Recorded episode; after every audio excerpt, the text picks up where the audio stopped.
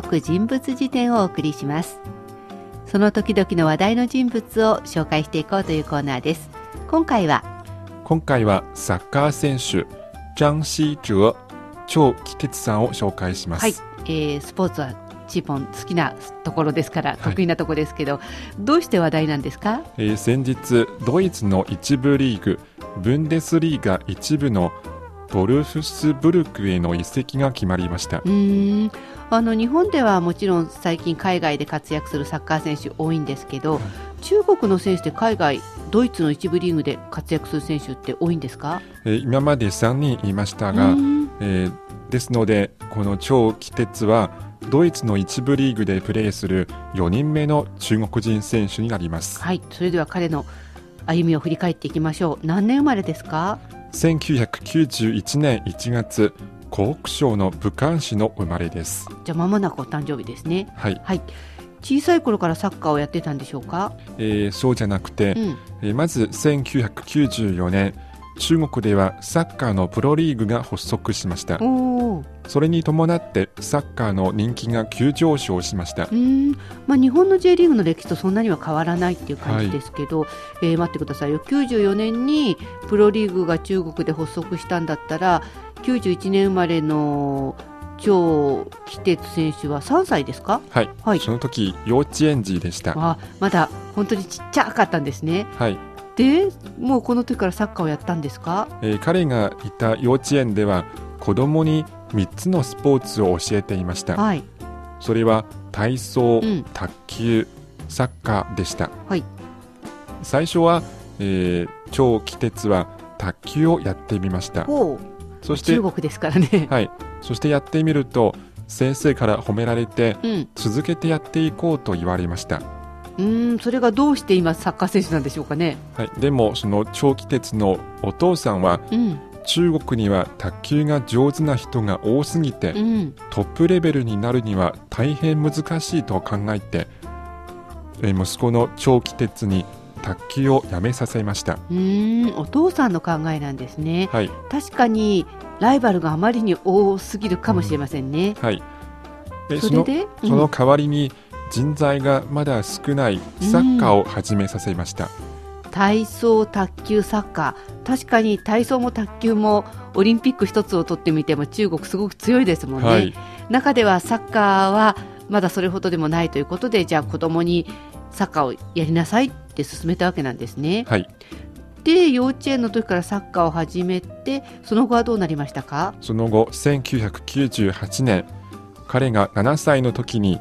河北省の新農島にある中国サッカー学校に入りました。うん、本格的ですね。はい、そこで小学校の授業を受けながらサッカーの練習をしました。うん、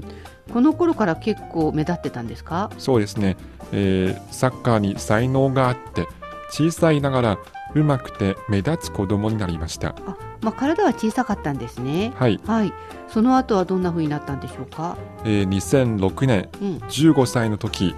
北京のプロチーム北京国安の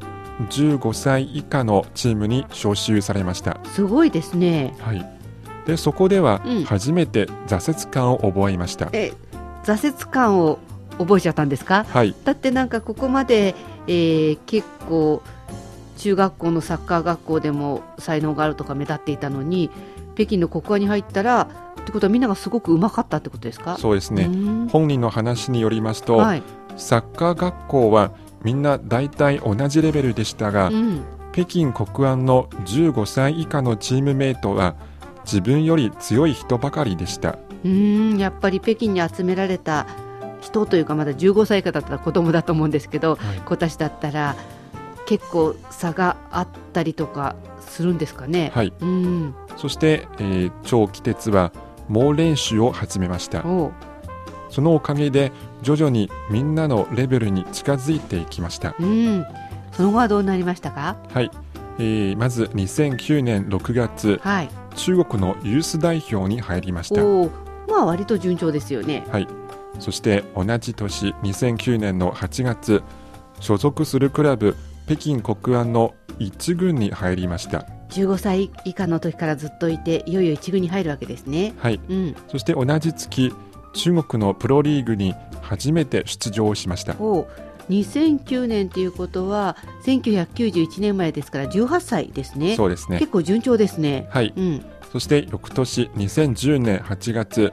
クラブで自身初の先発出場を果たしました。うーんで初の先発出場はどんな感じだったんですか？はい、その試合では試合開始後じゅっぷん以内にすでににとくてんを挙げました、えー、なんかサッカーでじゅっぷん以内ににとくてんってすごいですよね。そうですね。いっこ全体の試合でもあのにとくてん取れない時だってあるし、はい、しかも同じ人がでしょ、はい、これはすごいですね。いいスタートでしたね、うんはい、そしてにせんじゅういちねん中国国家代表に入りました、はい、その年のさんがつ親善試合が行われて、うん、国家代表としての初めての出場になりました。はい、結構順調に来てますね。はいでその後の成績はどんな感じなんですか？はい、近年ですとにせんじゅうさんねんとにせんじゅうよねんにシーズン連続でアシストの数がリーグ最多、うんえー、じゅうにかい果たしました。まあ、こうやってここまでのサッカー人生を聞いてくるとすごいなと思うんですけれど、はい、それでドイツの方から声がかかったということですか？そうですね。中国国内での活躍が認められてドイツのブンデスリーガ一部のボルフスブルクに誘われました。そして先日移籍することが決まりました。うんそのブンデスリーグと言いますと、はい、実はヨーロッパのごだいリーグの一つで世界でもレベルが高いリーグです。お中でも、えー、移籍先のボルフスブルクは、うん、今シーズンじゅうにがつの時点でにいとなっています。結構レベルが高いリーグの中でさらににいということですから、はい、そこに呼ばれるというすごいことですね、はいうん、しかもこの順位を維持できれば来シーズンは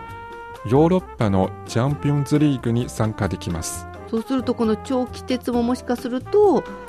ヨーロッパチャンピオンリーグに出場できるかもしれないということですね、はい、ですのでこれについて長期鉄は、うん、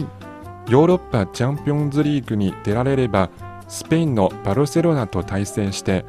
そのチームのエースのメッシ選手と同じピッチに立ってプレーしてみたいと憧れています、うん、お早くも夢は膨らむって感じですね、はい、でも、えー、その前にクラブでしっかりと力を伸ばしていきたい、はい、まずはサブメンバーとして試合に出られるようにして、うん、そして徐々に先発できるように頑張りたいと抱負を語っています。なかなかしっかりした若者ですね。そうですね、はい、この長期鉄の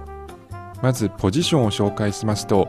エムエフ つまりミッドフィールダーにあります、うんはい、え特徴は何かと言いますと、えー、技術派で、うん、特にスピードが速くてパスも的確でいつも守備側の不意を打つというのが特徴です。まあ、体格っていうよりも技で攻めるって感じなんですね。はい、うんえー、このサッカー選手長期鉄選手ですけど、まあ、年末になってきましたから来年は活躍の年になるといいですね、はい、以上人物辞典ドイツの一部リーグブンデスリーガ一部のボルフスブルクへ移籍が決まりましたサッカー選手長期鉄をご紹介しました。